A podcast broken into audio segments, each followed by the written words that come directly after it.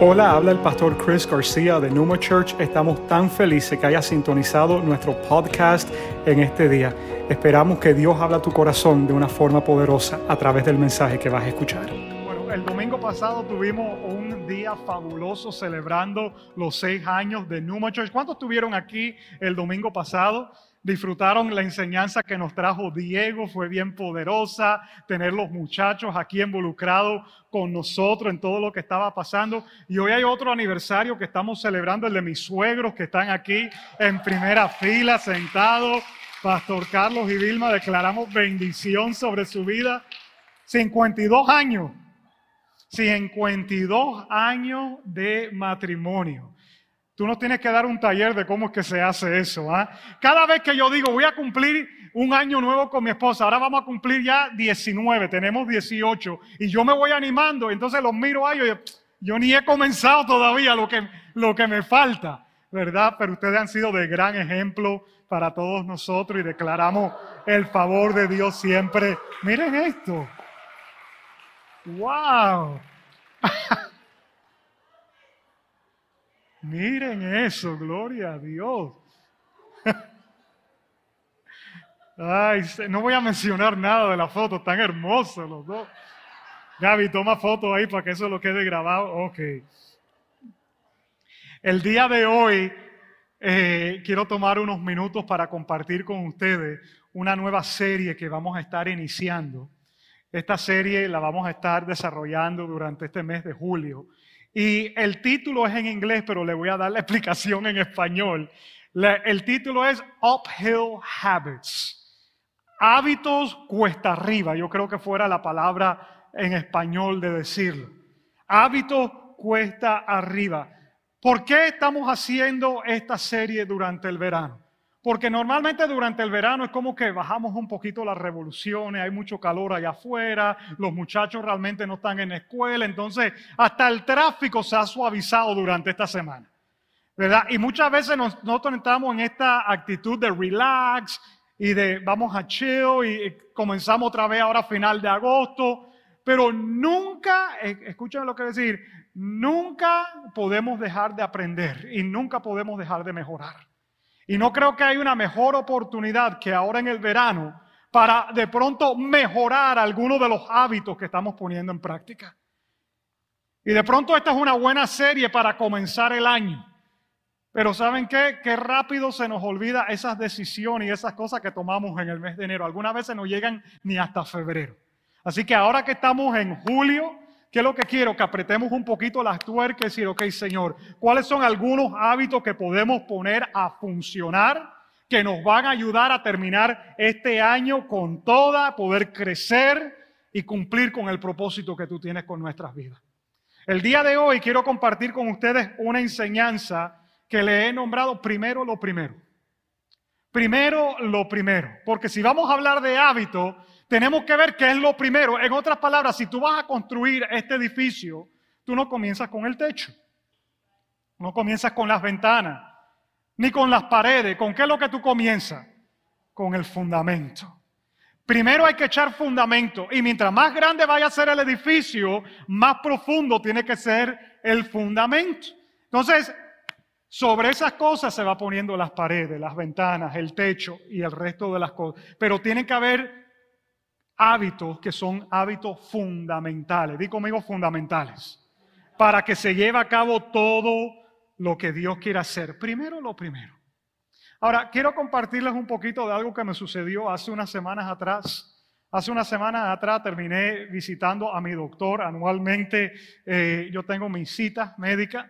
Y fui al doctor y esta vez tenía una curiosidad porque hace tiempo ando con un dolor aquí por el costado.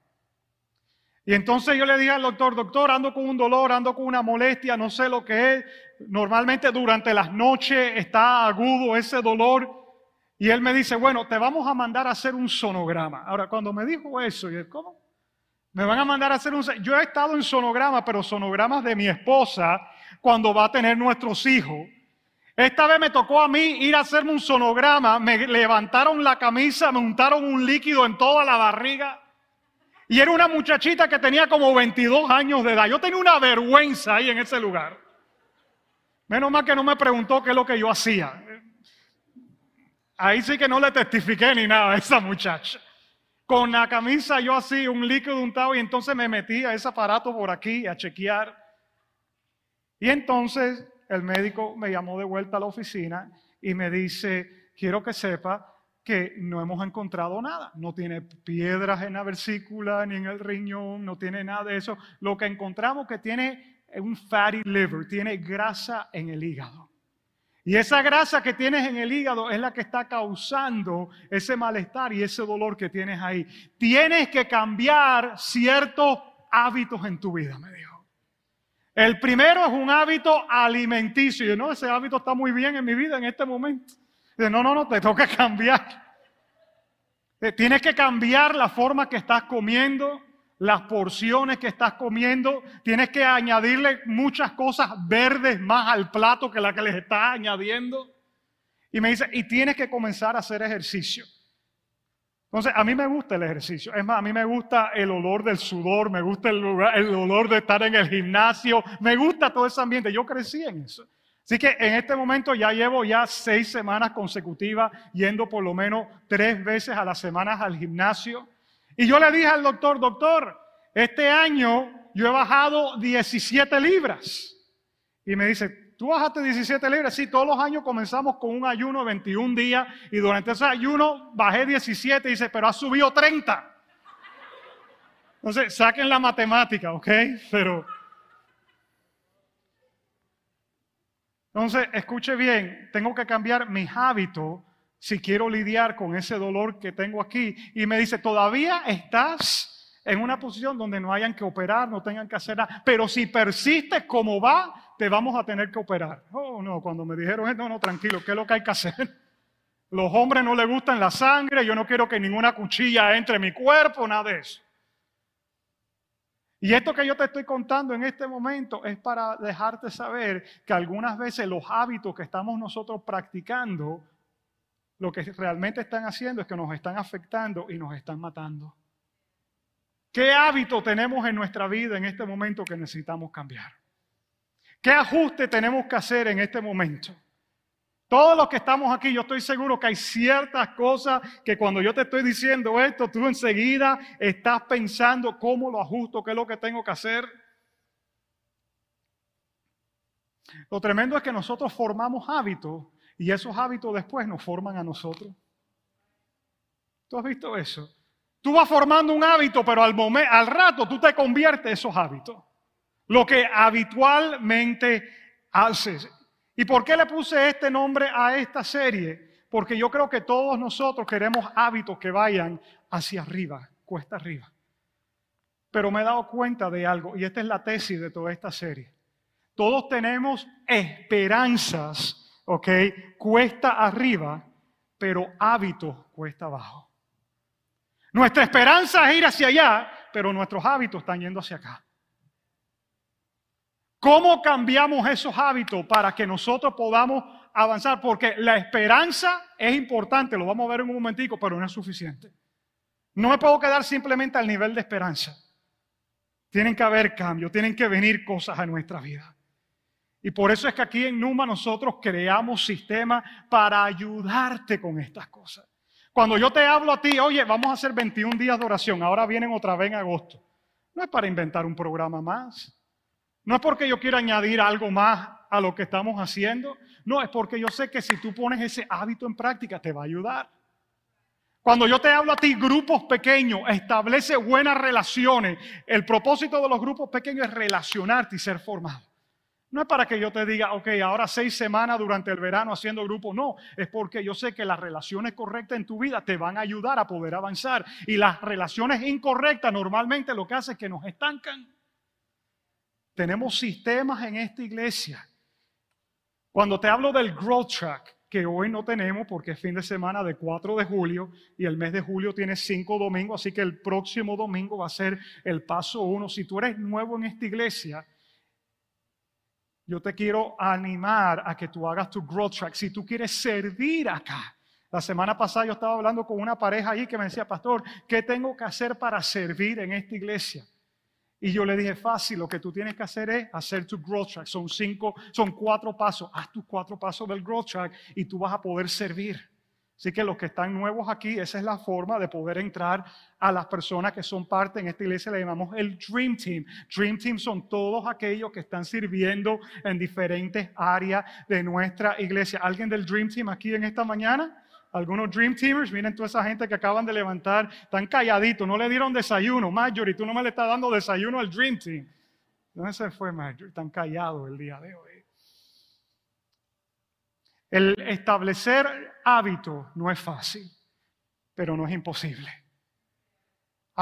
establecer hábitos no es fácil, pero no es imposible. Escúcheme, vamos a tener que ser intencionales.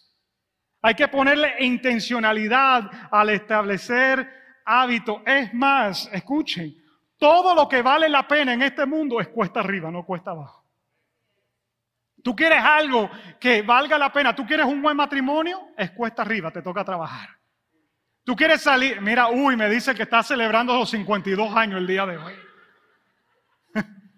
Tú quieres poder lograr algo en la escuela, te toca esforzarte, sacar buenos grados, es cuesta arriba. Tú quieres ser un buen deportista, te toca disciplinarte, levantarte a las horas mientras que los otros están durmiendo, es cuesta arriba, no es cuesta abajo. Pero nuestra naturaleza es cuesta abajo.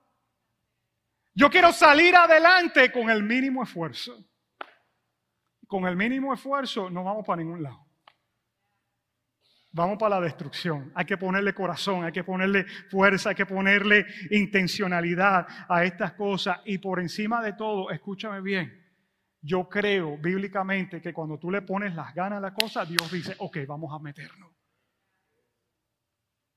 Si tú le pones las ganas, si tú le pones la fuerza a algo, si tú eres diligente, Dios dice, yo bendigo la mano del diligente. Pero si tú te vas a quedar dormido ahí esperando que Dios te bendiga, la Biblia dice que la ruina es lo que va a venir sobre tu vida. Di conmigo hábitos. Muy, muy, muy importante. Así que en esta serie te quiero ayudar a establecer ciertos hábitos que te van a ayudar. Cada domingo durante esta serie te voy a hablar, escúchame, cada semana un hábito. Ni te lo voy a poner fuerte. Hay cuatro domingos de esta serie, cuatro domingos. Cada semana te voy a dar un hábito. No te voy a tirar ocho para que tú digas, oh my God, me voy a volver loco. No, uno por semana. Un hábito por semana. Ahora, para ir en esta jornada, antes de hablarte del primer hábito del día de hoy, hay tres cosas que tenemos que hacer. Número uno, apunta si estás tomando nota. Necesitamos tener esperanza para el futuro. Tú no puedes establecer un hábito nuevo si tú no tienes esperanza y perdiste la esperanza. Tienes que tener esperanza para el futuro. Yo sé que muchos de los que estamos aquí hemos sufrido diferentes cosas estos últimos años. Hemos padecido algunos pérdidas de seres queridos, pérdidas de empresas, de negocios, de ideas, muchas cosas, algunos la salud han sido impactadas. Yo todavía conozco gente que cogió COVID en la primera ronda, en la primera vez, que todavía la salud de ellos no se ha recuperado completamente. Yo sé que hay cosas que nos ha golpeado la esperanza, pero tengo una palabra de Dios para ti. La Biblia dice, pero Dios. ¿Qué quiero decirte? Que Dios, como leyó el pastor Max aquí hace un momentico atrás, promete, si comienza una obra en ti, la va a perfeccionar, pero tú tienes que creerlo también. Ustedes me están entendiendo lo que les estoy diciendo. Hay un Dios que está dispuesto a intervenir. Pero tú tienes que tener esperanza, tú te tienes que levantar en la mañana y no pensar, oh my God, hoy es el peor día de la vida. No, tú te tienes que levantar y decir, gracias Señor que hoy me estás dando vida. Gracias Señor que hoy me estoy despertando. ¿Cuánta gente ni se levanta el otro día? En la Biblia hay una historia de una mujer que no tenía esperanza. La conocemos como la samaritana. La mujer samaritana es una mujer que Jesús encuentra cuando él va a un pozo de agua, tenía sed. Y se acerca una mujer a las 12 del mediodía y Jesús empieza a entablar una, una conversación con ella. Y Jesús en medio de esa conversación le dice a la mujer, oye, quiero que sepa, cinco maridos has tenido, el que tienes en este momento tampoco es tu marido. Iba por la sexta relación. Yo creo que esta mujer había perdido la esperanza. Estaba viendo a ver si algo le salía por ahí. Gracias a Dios que se estaba encontrando con el séptimo, que era Cristo Jesús, que iba a cambiar su vida para siempre. Y cuando Jesús está hablando con ella, en Juan capítulo 4, versículo 10, mira lo que dice la Biblia. Dice Jesús contestó, le contestó a ella, si supiera lo que Dios puede dar y conociera al que te está pidiendo agua, si supieras lo que Dios puede hacer, si supieras, si tuvieras esperanza que todavía no es muy tarde, que Dios todavía puede obrar a tu favor. Y si supiera quién es el que está hablando contigo, le está diciendo a ella.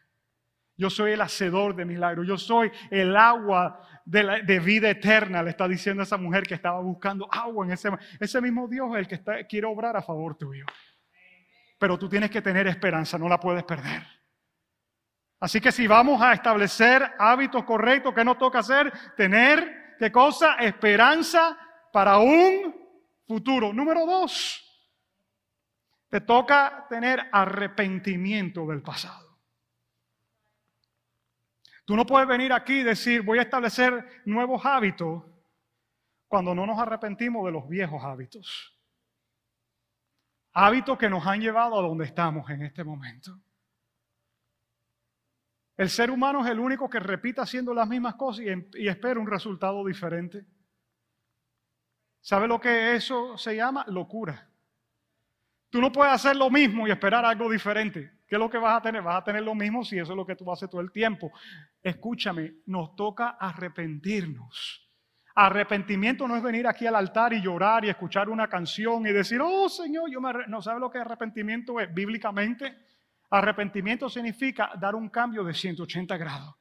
Que si tú ibas en esta dirección aquí, tú digas, ¿sabes qué? Me voy a voltear ir rumbo esta dirección acá. Eso es arrepentimiento. Que tengas un cambio de mente. Jesús cuando decía, arrepiéntense porque el reino de los cielos se ha acercado, lo que estaba diciendo es, cambia tu forma de pensar. De esa forma, esa manera de pensar, no vas a poder lograr lo que yo quiero hacer contigo.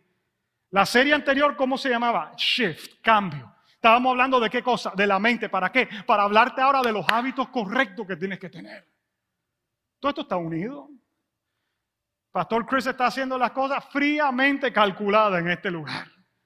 Cada serie va encajando con otra, no es como inventando a ver qué vamos a hablar. Y nos toca hacer qué cosa? Arrepentirnos del pasado, arrepentirnos del pasado. Ustedes conocen esas historias de los programas de recuperamiento, como Alcohólicos Anónimos, diferentes lugares. Y hay una historia de esta, de Alcohólicos Anónimos, que se llama así, Mi vida en cinco capítulos. Y esa historia de mi vida en cinco capítulos dice lo siguiente. Iba caminando por la calle y me encontré con un hueco profundo. Me caí en el hueco. Estoy perdido no tengo esperanza, no sé cómo salir de este hueco. Capítulo número 2. Voy caminando por la calle, me encuentro un hueco profundo en la calle. No lo vi, pero caí nuevamente. No puedo creer que estoy en el mismo lugar. Es mi culpa. Me toma mucho tiempo salir de ese hueco. Capítulo número 3. Voy caminando por la misma calle. Hay un hueco profundo en la calle. Me acerco a ver y me resbalo y caigo en él. No puedo creer que estoy aquí otra vez. Capítulo 4. Voy caminando por la misma calle. Hay un hueco profundo. Le doy la vuelta. Esta vez no caí. Capítulo 5. No camino por esa calle. Me voy por otra calle. Eso es lo que significa arrepentirnos. Si tú sabes que por aquí tú vas a tropezar, ¿qué es lo que tú haces? Oye, agarra por allá. ¿Me entienden lo que les estoy hablando? Pablo lo dijo de esta forma en Filipenses capítulo 3, versículo 13 y 14. Dice, no, amados hermanos, no lo he logrado, pero me concentro únicamente en esto Olvido el pasado. Oye, deja el pasado atrás, arrepiéntete del pasado, no continúes ahí. Me olvido de lo que queda atrás y fijo mi mirada en lo que tengo por delante. Y tú sabes que es una de las cosas más difíciles mía como pastor, ver cuántas cosas tienen los hijos de Dios por delante que nunca terminan abrazando porque todavía están fijándose en lo que está atrás. Mientras que tú te continúes fijando en lo que estás atrás, nunca vas a poder abrazar lo que está por delante de ti. Si Esperanza continuaba abrazando lo que tenía aquí en Numa, nunca iba a poder abrazar ese hombre buen mozo de camisa blanca que está ahí atrás. Si iba a perder esa bendición. Por ahí decimos, mejor es viejo conocido que bueno por conocer. Eso es del diablo. Porque eso es lo que está diciendo, es que tú prefieres quedarte ahí, arraigado. Nos toca arrepentirnos de esos pensamientos. Hábitos que nos han traído destrucción, nos toca movernos de ahí. Así que necesitamos crear qué cosa? Hábitos cuesta arriba, vamos hacia arriba. ¿Qué nos toca tener? Un poquito de esperanza, arrepentirnos de las cosas del pasado. Y la tercera cosa que necesitamos es la formación de esos hábitos puesta arriba. Formación, di conmigo formación. Ok, toma tiempo. Te quiero dar un ejemplo. Por mi casa hay un muchacho que yo lo veo caminando todas las tardes. Y ese muchacho cuando comenzó a caminar era yo casi dos veces. Y yo lo comencé a, ver durante el tiempo de COVID. Y yo empecé a ver a ese muchacho caminando diariamente. Habían días que estaba lloviendo y yo salía a buscar a mis hijos y él venía con su capucha puesta, su gorra, sus audífonos, iba caminando. Días con el sol todo así encendido, el muchacho caminando. Y yo iba viendo cómo iba perdiendo peso. Pero era una cosa que yo dije, espérate, este es otro hombre que está caminando, ya este no es el primero que comenzó a caminar. Y hace un par de semanas yo iba con todo el mundo en el carro y yo lo vi y yo, espérate, yo tengo que parar el carro y yo tengo que hablar con este hombre que está aquí. Y bajé la ventanilla. Y le dije, déjame hacerte una pregunta. Yo llevo un año y pico viéndote caminar por este lugar. ¿Cuánto tú caminas? Le pregunté. Y me dice, yo camino ocho millas todos los días. Pero no es que se vaya hasta el downtown, no, dando vueltas. Cuatro o cinco manzanas dando vueltas. ¿Cuánto te demoras? Me dijo, tres horas me demoro en caminar ocho millas. Le dije, y una pregunta, ¿cuánto comenzaste, cuando tú comenzaste, cuánto pesaba? Me dijo, 300 libras. Y le ¿y cuánto pesas ahora? Me dice, 220. Ha perdido 80 libras caminando. Hay algunos que dicen, pastor, yo camino también del sofá al refrigerador a ver qué es lo que encuentro ahí. Y pastor, cuando no encuentro nada, regreso al sofá, pero al ratico me pongo de pie y regreso. Eso no se cuenta como caminar, ¿ah? Ese no se cuenta, ese no se cuenta. El formar nuevos hábitos no es fácil. Especialmente cuando ya estamos establecidos en nuestra forma y por ahí hay un dicho que dice, ¿verdad? Que el perro viejo ladra sentado. ¿Alguien ha escuchado ese cuento alguna vez? ¿Qué significa? A ese tú no le vas a enseñar nada nuevo, ese es bien. No, no, no, no, no. Mientras que tú estés vivo, tú tienes que aprender cosas nuevas. Y estar listo a soltar cosas y abrazar nuevas cosas que Dios quiere traer a tu vida. Entonces necesitamos la formación de nuevos hábitos. Romanos 12, versículo 2. Lo voy a leer de una versión que se llama The Message Bible. Es una una paraphrase, ¿ok? De la Biblia. Y esta versión dice así, fija tu atención en Dios. ¿Qué nos toca hacer? Fijar nuestra atención en quién? En Dios. Serás cambiado de adentro hacia afuera. Muchos queremos cambiar de afuera hacia adentro. No, el cambio comienza ¿dónde? Aquí. Hasta que tú y yo no tomamos decisiones aquí, no va a haber cambio.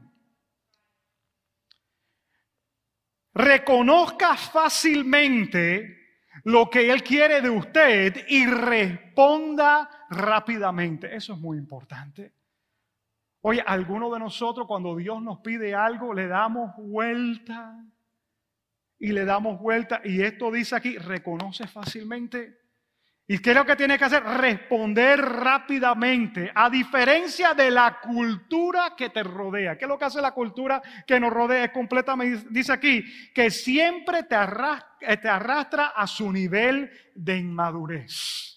La cultura quiere mantenerte inmaduro, que tú no puedas crecer, que tú no establezcas los hábitos que Dios quiere. Dios saca lo mejor de ti. Di conmigo, Dios saca lo mejor de mí.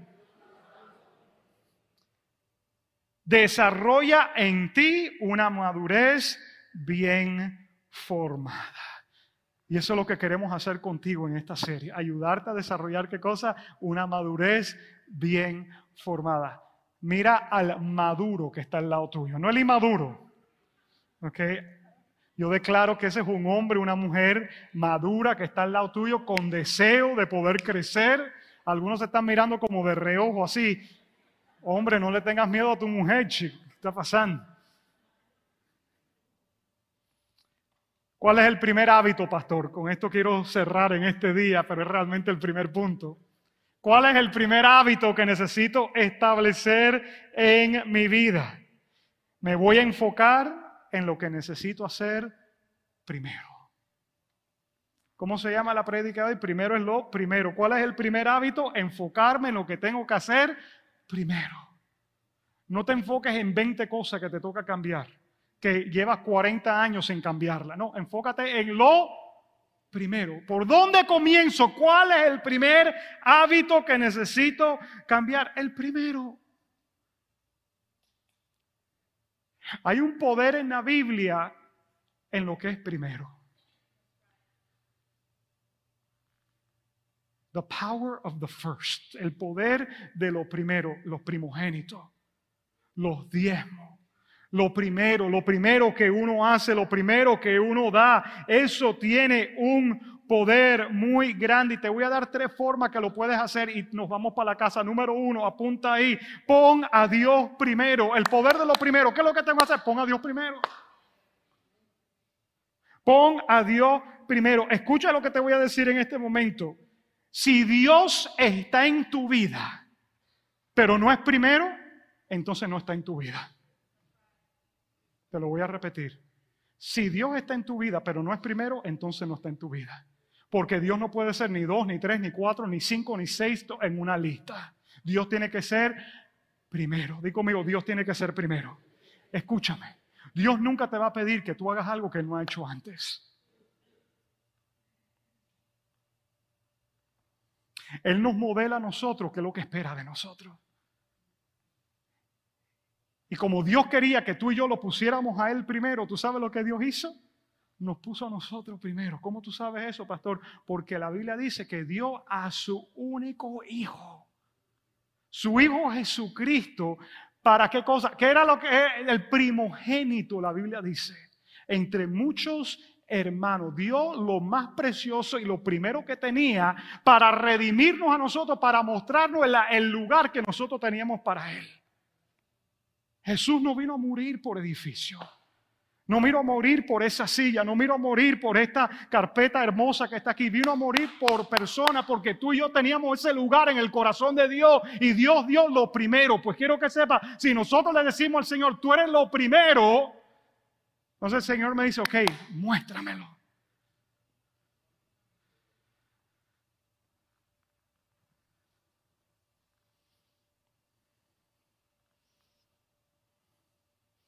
El cristianismo es fácil, es reordenar todo lo que nosotros consideramos que son nuestras prioridades para ponerlo a Él en el primer lugar de nuestra vida, en cada área. Es el cristianismo. Si tú reordenas todas tus prioridades y lo pones a Él, primero, el versículo primero en la Biblia, Génesis 1.1. No te lo voy a leer completo, solamente las primeras cuatro palabras que aparecen en ese versículo. ¿Sabe lo que dice? En el principio, Dios. ¿Qué es lo que necesitamos en el principio? Dios. ¿Qué necesitamos en el principio de nuestro día? Dios. ¿Qué necesitamos en el principio de nuestra semana? En el principio de nuestro año. Si seguimos ese principio, nos va a ir bien. En el principio de mi familia, Dios. El problema que tenemos con la familia es que Dios no es primero. Oh, las finanzas son primero, el trabajo es primero, el carro es primero, eh, Chase es primero. No, no, no. En el principio, Dios. Y todo cae en su lugar. Si Dios es primero, todo lo otro cae en su lugar. No te enfoques en otro, enfócate en lo primero. ¿Quién tiene que estar en el primer lugar? Dios tiene que estar en el primer lugar. Éxodo 20, 2 y 3 worship team, you guys come up. Dice, yo soy el Señor tu Dios, que te saqué de Egipto, del país donde eras esclavo. No tengas otros dioses además de mí. Otros ponen su pasión ante Dios, ponen otros amores delante de Dios, ponen otras relaciones ante Dios y el Señor dice, hey, no pongas a otro delante de mí. Ese es el primer mandamiento, no pongas a otro delante de mí. Mi esposa sabe que el día que ella ponga sus ojos en mí, como el primero en mi casa, se vino a pique el matrimonio nosotros. Por una pregunta, ¿yo te puedo suplir todas tus necesidades? En tu alma, en tus necesidades básicas que tiene como mujer de paz. No, no, no, al revés. Lo que voy a causar es más incertidumbre y más Ella tiene que poner su mirada en quién? En Dios. Y a mí me toca poner mi mirada en quién? En Dios. Ella no puede suplir todo lo que yo necesito como hombre. Oye, si yo soy más complicado, hay días que hasta el pelo me duele. Yo soy complicado. Hay veces que ella me pregunta, ¿qué te pasa? No sé. No, no, no, pero algo te pasa. Sí, yo sé. ¿Pero qué te pasa? No sé. No sé ni articular lo que me está pasando. En ese momento ella no me puede ayudar. ¿Quién es el único que me puede ayudar? Dios. No pongas otros afectos, otras personas, otros amores, relaciones delante de Dios. No lo haga. Ese es el plan para el fracaso. ¿Quieres establecer hábitos correctos? Primero lo primero. Primero es Dios. Que me lleva al segundo punto. Dale a Dios lo primero de todo. Si Él es primero, dale a Él lo primero de todo. Y tú estás ahí sentado y dices, ah, yo sabía, pastor, me vas a hablar del diezmo y las ofrendas. No, en noviembre te voy a hablar del diezmo y la ofrenda. Cuatro semanas te voy a hablar del diezmo y la ofrenda en este lugar. Te vamos a hablar de cómo manejar tu finanza correctamente, porque nosotros somos mayordomos, no somos dueños. Él es el dueño. La Biblia dice de la tierra y el Señor es toda su plenitud, no mía. So, cuando el dueño me dice, haz esto con lo mío, ¿qué es lo que me toca hacer? Obedecer al dueño. Pero ¿sabes qué? Dale a Dios lo primero de todo. Es más que un principio de dinero. Míreme para acá.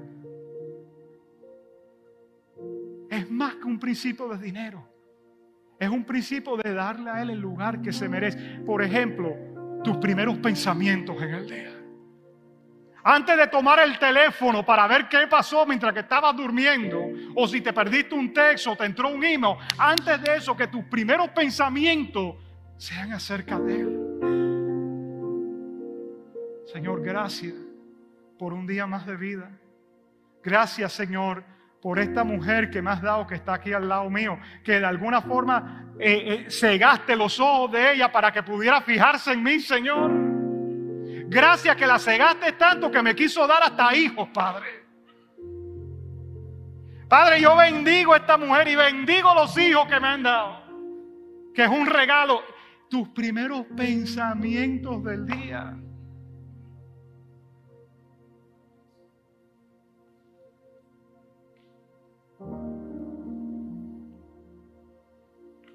Dios dice, yo no estoy buscando tu dinero, yo te estoy buscando a ti. Y si te tengo a ti, como dice la canción de Marco, lo tengo todo, pero él dice lo mismo de ti. Si yo te tengo a ti, tengo tus pensamientos, tu afecto, tu dinero, todo.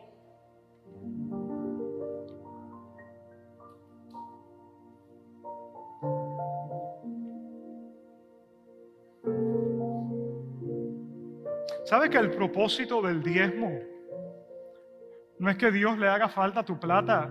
Dios no está pobre. No, a Dios no le hace falta, al pastor le hace falta. No, a mí tampoco. Porque Dios es el que me suple a mí. Pero tú sabes que el propósito del diezmo es enseñarnos a siempre poner a Dios en el primer lugar de nuestra vida. Si tú bajas un poquito el piano mío.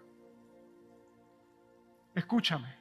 Cuando tú decides darle a Dios el diezmo, el diezmo no es 10%, es el primer 10%. Cuando tú decides poner a Dios primero y decirle, yo te voy a honrar con esto, lo que tú le estás diciendo a Dios es, yo confío que con el 90, con tu bendición, me va a alcanzar para el resto de las cosas que yo tengo en este mes. Es una muestra de fe, de que yo creo en Él. Mi esposa sabe que en mi casa hay un parón hasta que los diezmos salgan. Hay días que ella ha estado en la gasolinera. El carro está en vacío. Y ella me llama a mí y me pregunta, mi amor, ya diste los diezmos que necesito echar gasolina. Y yo, espérate un momento, voy a chequear si ya salieron. Cuando salieron, ok, eche gasolina. Pastor, eso está un poco legalista. A ese nivel ando yo con esto. Y pastor, ¿qué pasa si el carro no arranca? No, ese carro anda por fe en el nombre de Jesús. Yo le pongo mano, Señor, envíalo. Ustedes ven el Homer mío que está ahí, ese carro, yo lo, ese es mi bebé. Un 2008. Eso no es ni nuevo. Algunas veces se me para por ahí, yo digo, vamos, vamos, vamos, arranque que tiene que caminar en el nombre de Jesús.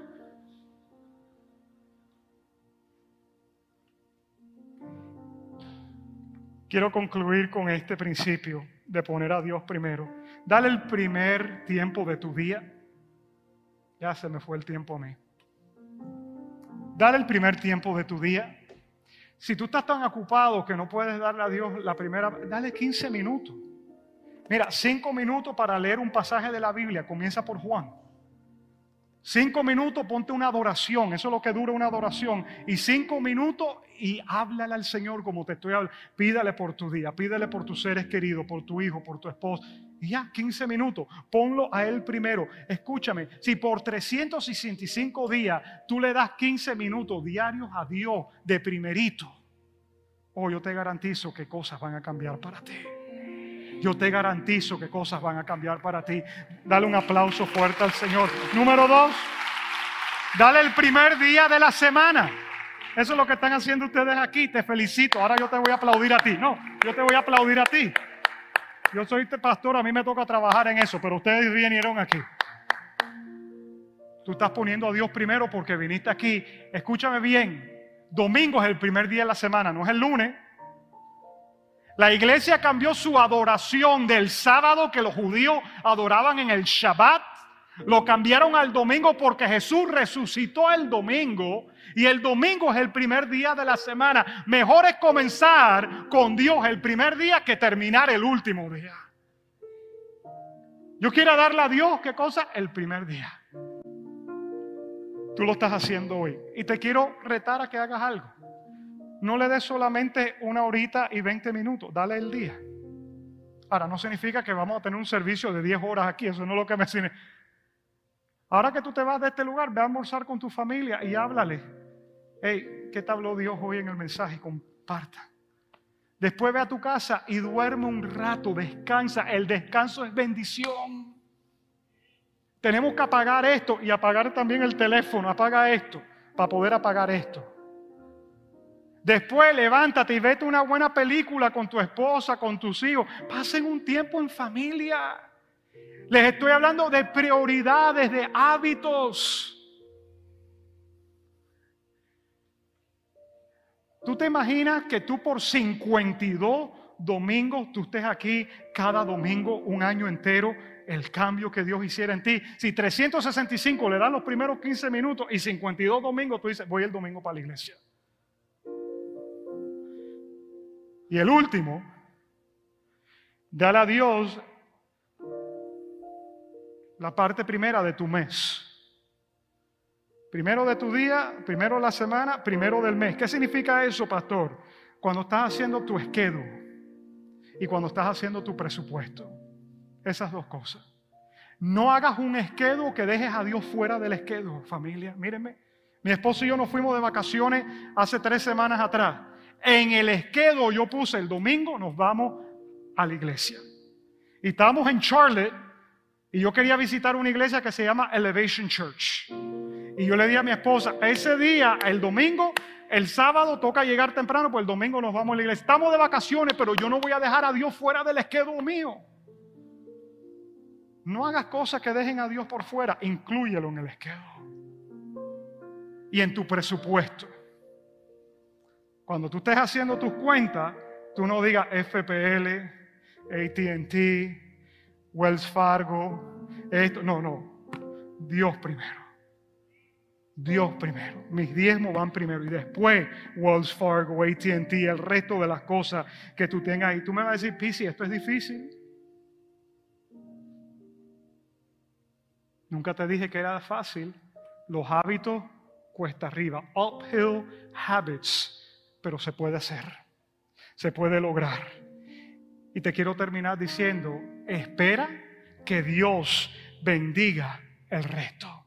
Si tú haces esto, espera que Dios bendiga el resto. Si tú lo pones a Él primero, espera que Dios bendiga el resto. El último versículo que te leo hoy es Proverbios. You can put up the sound, Emerson, ya lo puedes Proverbios 3, 6 al 10. Reconócelo en todos tus caminos y Él allanará tus sendas. No seas sabio en tu propia opinión. Los que se creen muy sabios por ahí, no seas sabio en tu propia opinión. Más bien teme al Señor y huye del mal.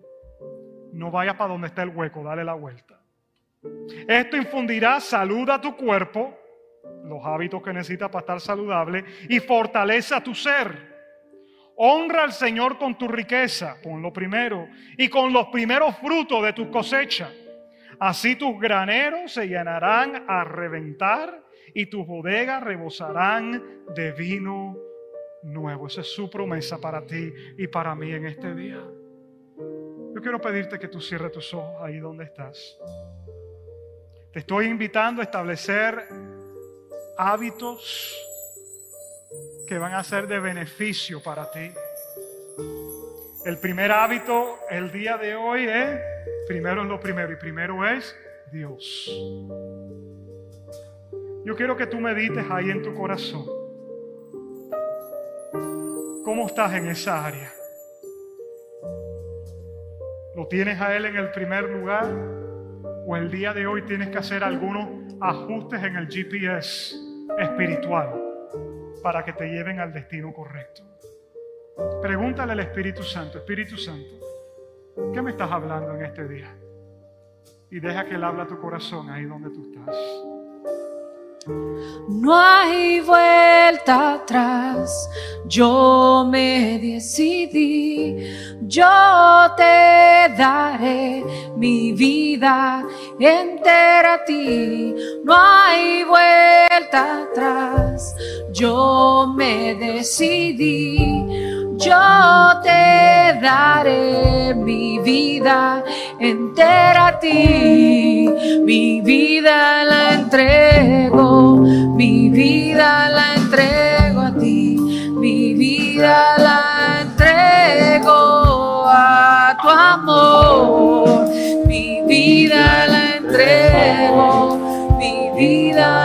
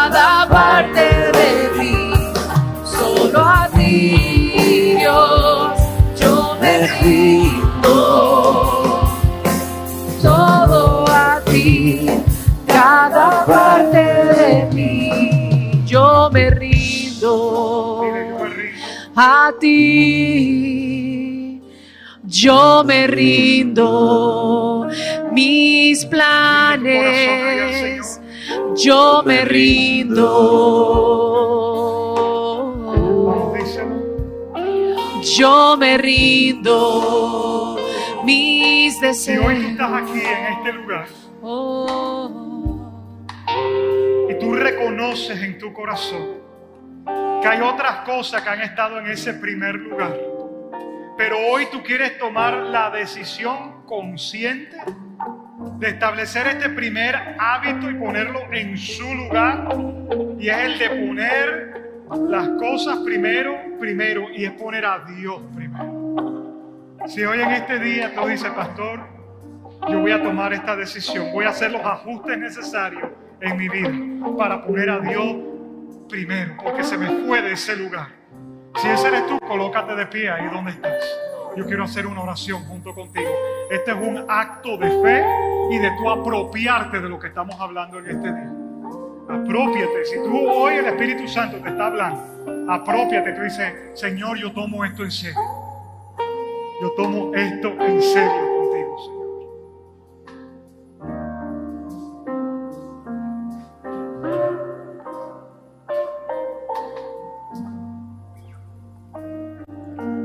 te damos gracias. Yo quiero pedirte por cada persona que se acaba de colocar de pie en este lugar. Aquellos que nos estén mirando, Señor. Padre, yo declaro que ellos se están colocando de pie para ponerte aquí, Señor, en su primer lugar. Que tú seas, Señor, ese fundamento que necesitamos en nuestras vidas. Te pedimos perdón, Señor, si hemos dejado que otras cosas tomen ese lugar. Si hemos dejado que la familia, el esposo, la esposa, el trabajo, otros hábitos, Señor, que tomen ese lugar. Hoy, Señor, nos arrepentimos. Hoy te pedimos perdón, Señor. Ahí donde estás, dile, yo te pido perdón, Señor. Por haber dejado que otra cosa sea prioridad en mí. Hoy yo te pongo a ti como mi prioridad. Dile, yo te pongo como mi prioridad. Yo quiero que tú seas el hábito número uno de mi vida. El primero para mí. Y Padre, en lo que ellos hacen esto, que ellos puedan probar que el Señor es bueno y rico en misericordia. Que ellos puedan probar que tú honras tu palabra y que al que te honra a ti, tú lo honrarás, Señor. Padre, yo declaro que tú haces los milagros, los ajustes en el corazón de cada uno de mis hermanos que están aquí. Pueden tomar asiento, pueden tomar asiento. Ahora, si hay alguien en este lugar o por esa cámara que nunca ha invitado a Jesús a su corazón como Señor y Salvador, ese es el primer paso para establecer una relación con Dios. Si tú estás aquí y conscientemente tú me dices, yo no creo que yo tengo a Cristo como mi Señor y Salvador. Lo amo, lo reconozco, es un buen hombre, un buen profeta, pero no lo he reconocido como mi Señor, no lo he reconocido como mi Salvador. Y hoy ahí donde tú estás, tú dices, pastor, yo quiero tomar esa decisión. Yo quiero apropiarme del sacrificio. Cuando Jesús estaba en la cruz, Él estaba allí para tomar tu lugar y mi lugar. Como pecador, todos nosotros teníamos que morir y pagar por nuestros pecados. Pero la Biblia dice que Dios cargó sobre Él la culpa de nuestro pecado. Para que hoy tú en este lugar puedas irte como si nunca hubieras cometido una falta y nunca hubieras pecado.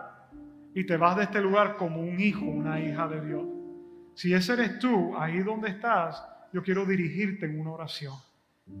Si hoy tú dices, pastor, yo quiero tomar esa decisión, repite conmigo, Señor Jesús, yo quiero darte gracias por vivir una vida perfecta y morir en la cruz para tomar mi lugar y pagar por mis pecados. En este momento yo te recibo a ti en mi corazón como mi Señor y mi Salvador.